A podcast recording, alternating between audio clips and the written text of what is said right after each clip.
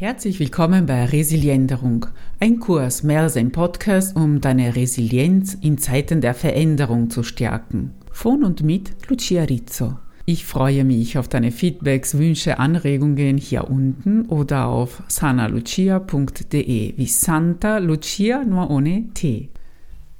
Heute darf ich wieder mit meinem lieben Ehemann, Psychologe sowie psychologischer Coach Harald Russecker sprechen.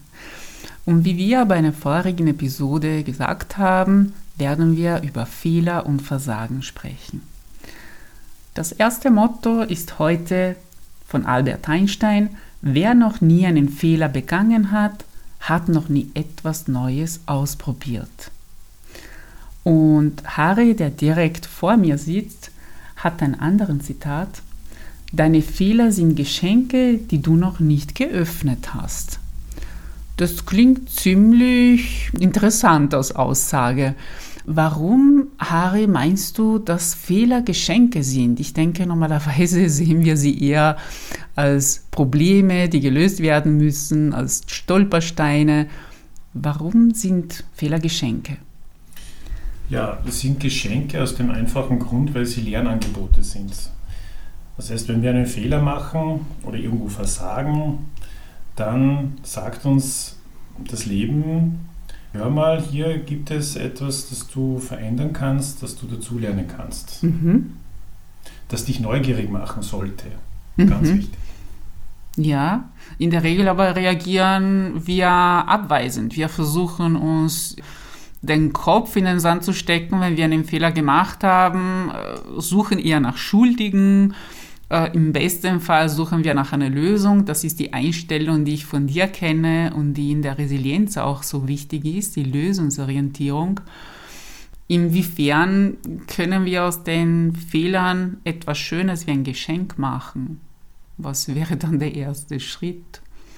Ja, vielleicht sollte man die Dynamik erst einmal vorweg mhm. etwas erklären, wie denn so etwas abläuft, äh, so eine Versagenssituation. Das beginnt ja eigentlich damit, dass es gibt einfach die Person, also wir als Mensch, wir haben ein Ziel vor Augen und damit wir das Ziel erreichen können, brauchen wir ein Motiv und das Motiv ist jetzt stark durch Ausschüttung von unter Anführungszeichen Kampfhormonen getrieben mhm. und diese Hormone sind der Treibstoff für diese Motive, die uns zu diesem Ziel führen. Aber unweigerlich und sehr, sehr oft ist es halt so, dass wir bei neuen Situationen über Stolpersteine fallen, die Blockaden sind und die bringen uns dann nicht an das Ziel und erzeugen Frustration. Und Frustration ist ja, Frustra heißt ja vergeblich. Aha. Und es ist sozusagen ein Ver Vergeblichkeitsgefühl. Man, zwei Möglichkeiten, wie man damit umgeht. Also einerseits das Gewohnte das Default-Verhalten ist, dass man halt die, die, all diese, dieser Treibstoff, der jetzt da hineingeflossen ist in diese äh, Ausführung der Motive hinsichtlich des Ziels, kommt einmal in so ein Depot rein und dort füllt es das, dieses Depot an, das tröpfelt da so rein. Mhm. Und dann baut man damit also eine enorme Spannung auf und ein Standardverhalten ist halt, dass man einen Schuldigen sucht. Mhm, um das genau. abzubauen, also um diese, dieses innere, diese innere Spannung abzubauen. Mhm. Und äh, hier hat man wieder zwei Möglichkeiten. Entweder man sucht sich einen anderen als Schuldigen, mhm. was ja, sehr was, beliebt ist. Ja, ich, ich liebe es auch. Also ich finde es ja. ein wunderbarer Sport, aber im Nachhinein hinterlässt es so ein schales Gefühl. Ja, das kennen wir alle ganz gut. Mhm. Beim anderen äh, Schuldigen zu suchen, berühmte Situation Autofahren, das sind ja das sind ja alle anderen Fahranfänger und unfähig, außer mhm. man selbst. Das ist mir immer der Beste. Oh ja. Also sind die immer schuldig. Oder die andere, eben noch zerstörerische Variante ist, dass man die, den Schuldigen in sich selbst findet, mhm. indem man über seine negativen Glaubenssätze auf sich selbst äh, das Ganze projiziert. Mhm. Und man hat ja ein ganzes Repertoire an negativen Glaubenssätzen, wir haben auch letztes Mal darüber gesprochen. Mhm. Ähm, die lauten dann halt, ja, das ist so typisch für mich, weil ich halt nicht äh, mehr Sachen merken kann.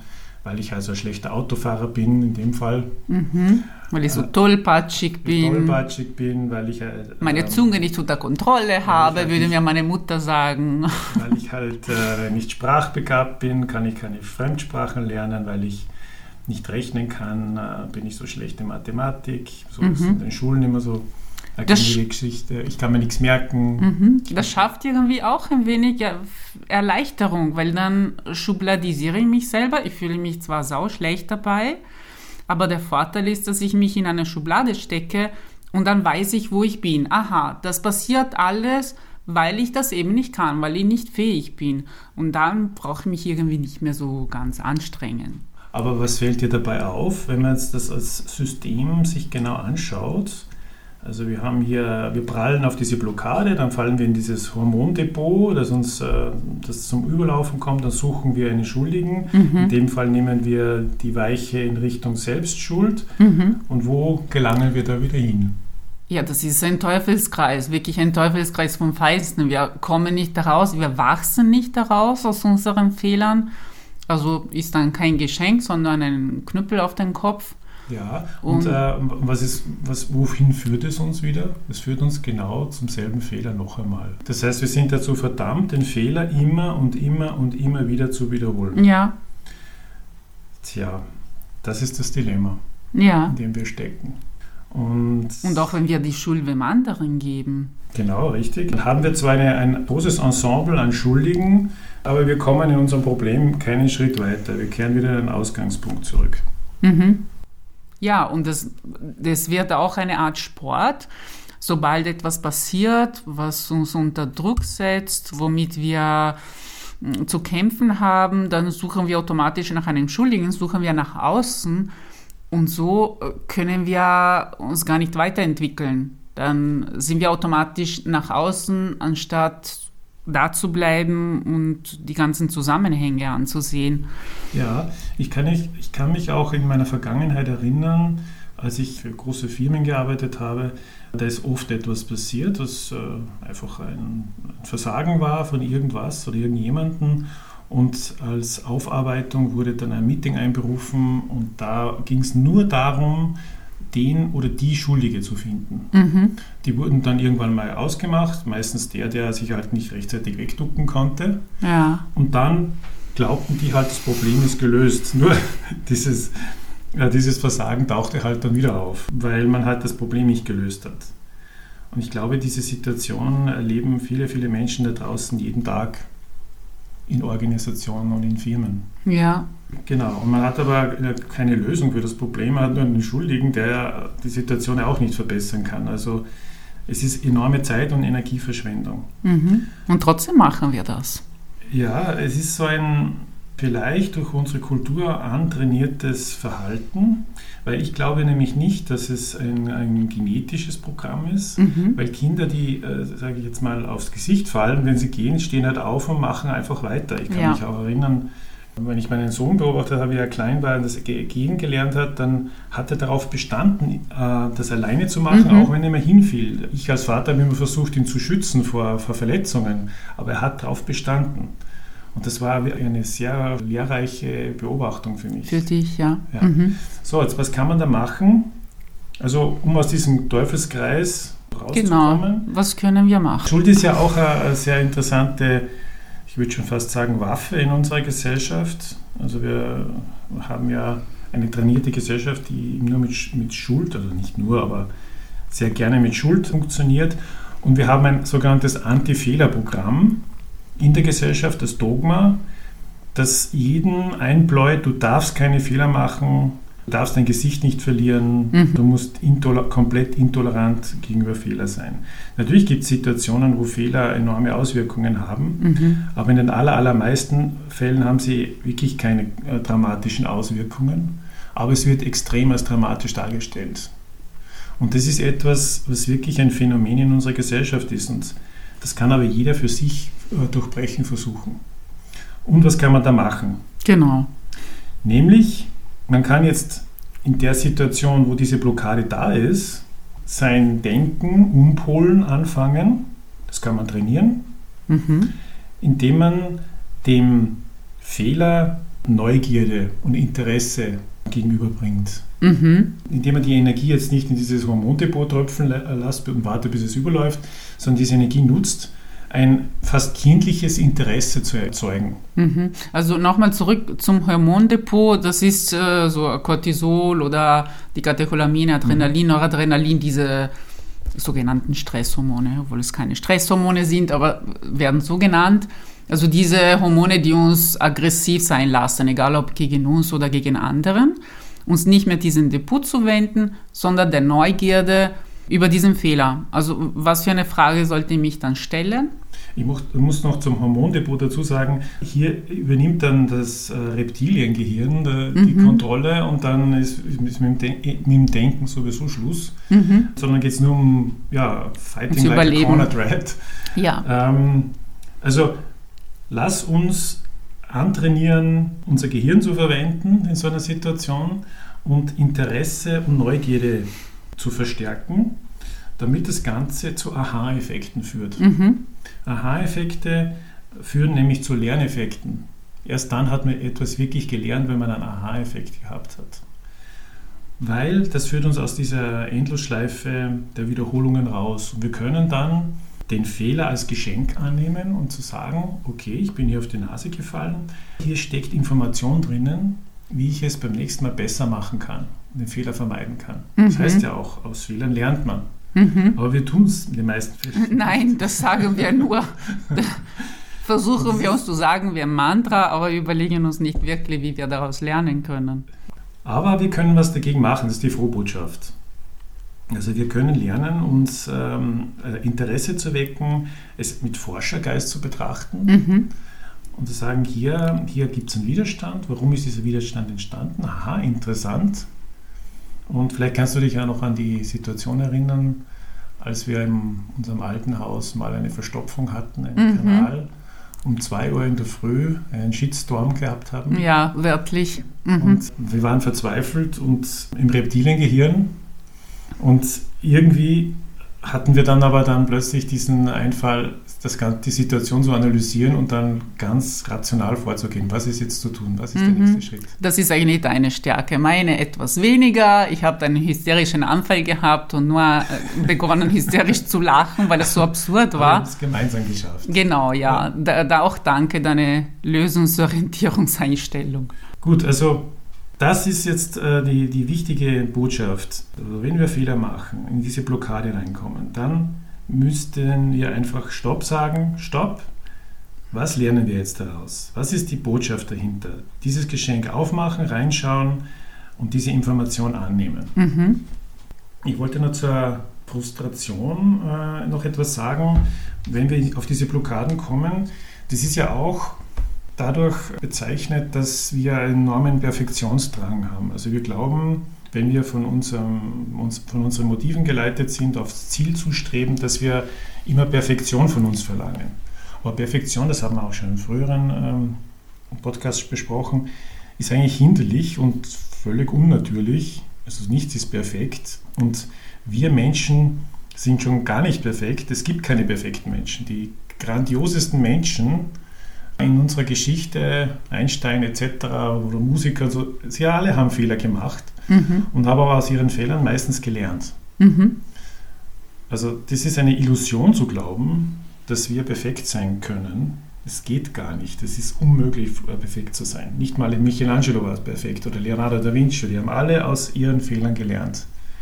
Es gibt auch diesen Begriff, das ist CMU. Ich weiß nicht, ob du das gehört hast. Kennst du CMU? CMU? Wofür ja. steht das? Für chronisch menschlich unvollkommen. Mhm. Und das ähm, ist auch, glaube ich, ganz gut, wenn man das im Hinterkopf behält. Und es gibt auch diesen Spruch, lieber unvollkommen beginnen, als perfekt zu scheitern. Also das soll heißen, wenn man etwas Neues beginnt, soll man einfach den Mut entwickeln, unvollkommen zu beginnen, weil man auf dem Weg zu seinem Ziel ja sowieso immer dazulernen sollte oder dazu lernt, als einfach zu verharren und zu sagen, ich starte erst los, wenn ich perfekt bin. Dieser mhm. Zustand, diese, diese Zeit wird es nie geben, ja. weil man nie perfekt sein kann. Genau, wolltest du was dazu sagen? Nein, mir ist nur der ähm, Michael Jordan eingefallen, der sagte, dass er tausende falsche Würfe gemacht hat, hunderte falsche Überreichungen des Balls. Mm, also er hat aufgelistet, wie viele Fehler er gemacht hat und nur wenig unter Anführungszeichen richtig. Und trotzdem wird er als Gott des Basketballs oder Basketballistes angesehen. Ja, ich habe von sehr vielen unter Anführungszeichen erleuchteten Menschen gehört, dass wer keine Fehler gemacht hat, noch nicht gelebt hat. Das heißt, dass er noch nicht genug ausprobiert hat, dass er zu viel in der Komfortzone ausweilt. Ja, es gibt auch eine schöne Übung, die man machen kann, ist, wenn man von sich der Meinung ist, dass man ein Versager ist und dass man eh alles falsch macht und so. Also leider gibt es ja viele Menschen, die das glauben, fälschlicherweise. Da kann ich dir nur einladen, auf ein Fact-Up-Event zu gehen. Das ist so eine Veranstaltung, wo Menschen einfach im Detail erklären, wo sie gescheitert sind und wie sie gescheitert mhm. sind oder wie grandios sie gescheitert sind. Mhm. Und da kann man wahnsinnig viel dabei lernen aus den Fehlern der anderen. Mhm. Und, äh, und es ist für die auch oft befreiend, wenn sie über ihre, ihr, ihr sogenanntes Versagen mhm. sprechen. Ja, und das macht auch einen Mensch sympathischer. Mm, ein Mensch, der nur Perfektion vorgibt, der ist so weit weg, so weit oben, dass er fast künstlich wirkt. Und Fehler ja. machen uns Menschen sympathischer, finde ich. Ja, und es ist auch eine Kulturkontextsache, ähm, weil hier in Europa, glaube ich, oder in Deutschland und Österreich, gegenüber jetzt in Amerika, ist es leider immer noch sehr verbreitet, dass man extrem intolerant gegenüber Fehler ist, also gerade was die Wirtschaft betrifft oder Unternehmensgründungen. In Amerika, wenn man halt da ein Unternehmen in den Sand setzt, dann sagt man, ja, okay, shit happens.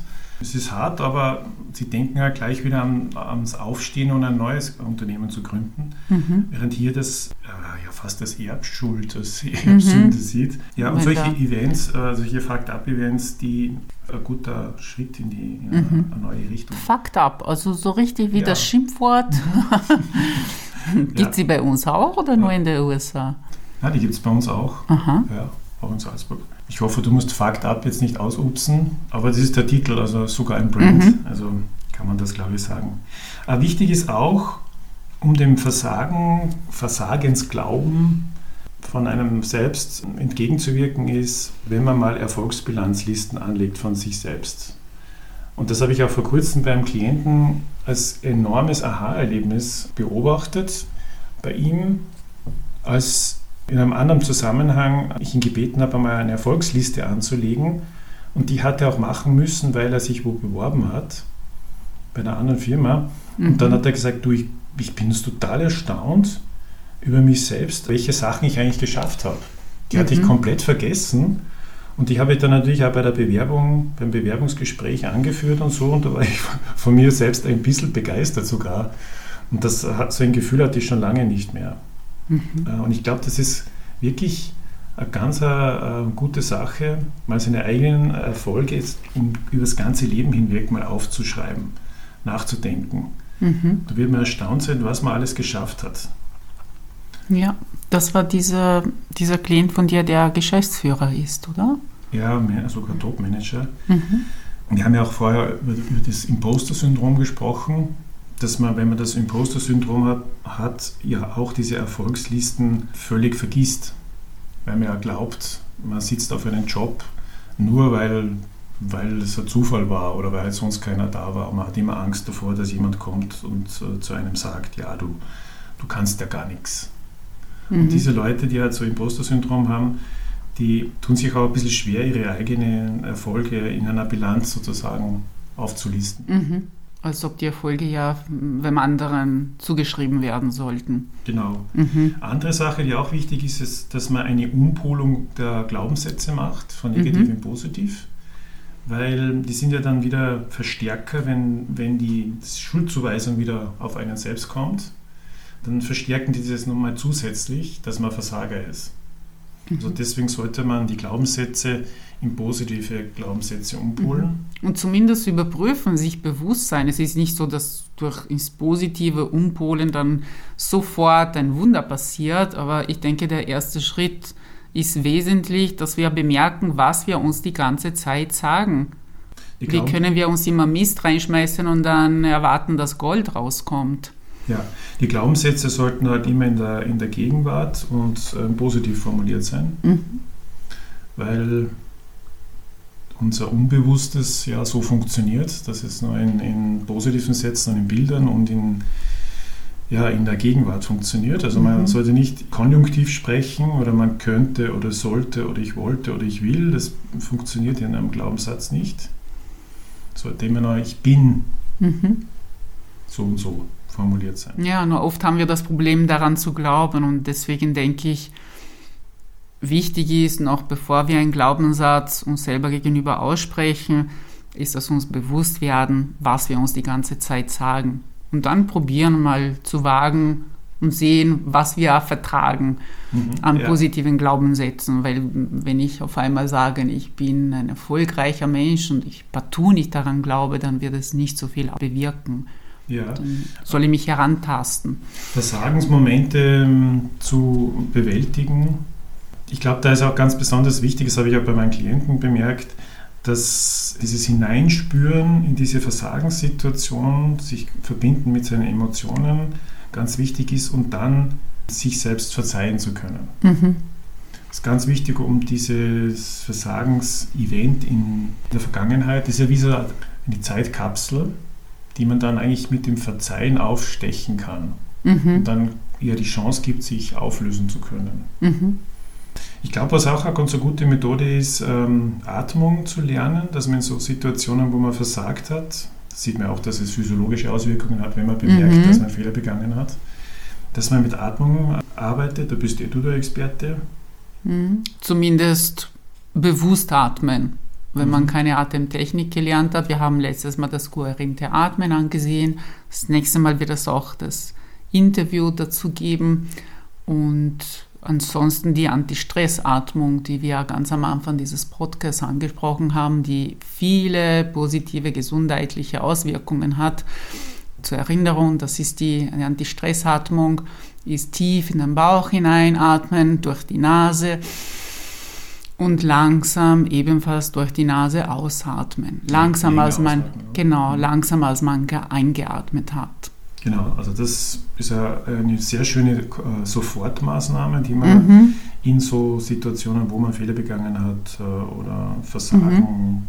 Ja, weil man da sich so anspannt, eben wie du es genannt hast, ja. dieser Hormondepot, da, da ist das sympathische Nervensystem angesprochen und wenn wir bewusst tief in den Bauch atmen und besonders langsam ausatmen, dann sprechen wir sehr stark das parasympathische Nervensystem an, das ventrale parasympathische. Mhm. Dann habe ich mir aufgeschrieben, Konfrontationsübungen könnte man machen oder kann man machen, mhm. um die negativen Glaubenssätze in positive Glaubenssätze besser aufzuladen. Wie gehen dann diese Konfrontations... Ja, also wenn man zum Beispiel Angst davor hat, vor, vor einem großen Publikum zu sprechen, weil man irgendwann einmal ein negatives Erlebnis gehabt hat, vielleicht in der Schule, dort äh, brüskiert wurde mhm. oder so vor der, an der Tafel oder ja, typisches Klassiker. Ne? Ja. Und dann hat man eine, eine Angst entwickelt, vor Menschen zu sprechen. Mhm. Könnte man sich einfach kleine Konfrontationsübungen sich ausdenken, indem man halt mal nur vor einer Person spricht und dann vor zwei, um einfach die Selbstwirksamkeit zu erhöhen. Mhm. Und dann sich auch leichter tut mit dem Formulieren von positiven Glaubenssätzen, dass man dann sagt, ich kann vor Menschen sprechen. Mhm, genau, wenn, wenn man wirklich ein konkretes Beispiel hat. Ja, finde ich sehr gut, den Hinweis. Ja. Also mit kleinen Übungen sich herantasten, dadurch erhöht man die Selbstwirksamkeit. Das heißt, ich glaube mir selber, dass ich es mhm. schon ein bisschen besser kann mhm. und durch dieses immer ein bisschen mehr, ein bisschen mehr wird das so schneeballartig zu einer neuen Kompetenz und, mhm. und so kann man auch diesen, diesen Versagensloop ständig wieder verstärkt und der wird auch immer größer und immer stärker, wenn man es nicht, nichts dagegen tut, kann man dagegen wirken. Mhm. Ja. Ja, vielen Dank für die vielen Tipps und Hinweise, wie wir damit umgehen können, mit unserer Hass und Angst vor Fehlern, weil letztendlich, wenn wir so eine große Angst vor Fehlern machen, dann bewegen wir uns gar nicht mehr, da bleiben wir eingefroren. Also nicht nur Fight und Flight, Kämpfe oder Fliehe, sondern auch Freeze, Also ja, das genau. Zusammenfrieren ja. wäre das. Mhm. Als Abschluss möchte ich gerne den Satz sagen, der ist eh bekannt, aber er gefällt mir ja nach wie vor sehr gut. Entweder du gewinnst oder du lernst etwas. Also mhm. Versagen gibt es eigentlich nicht, sondern entweder du gewinnst etwas oder du lernst etwas, mhm. was eigentlich auch ein Gewinn ist. Ja, genau. Letztendlich gibt es nur eine Win-Win-Situation. Genau. Ja, vielen Dank, lieber Harry. Danke, liebe Lucia. Und du, lieber Zuhörer, liebe Zuhörerin, bist gerne dazu eingeladen, deine Feedbacks und vielleicht Bewertungen zu hinterlassen, wenn es die Möglichkeit gibt. Und auch mir deine Ideen, was wir als Thema noch erarbeiten könnten in den nächsten Episoden. Und beim nächsten Mal wird es eben um das kohärente Atmen gehen mit dem Autor, Psychotherapeut Dr. Wilfried Ehrmann. Also ich freue mich auf dich bei der nächsten Episode.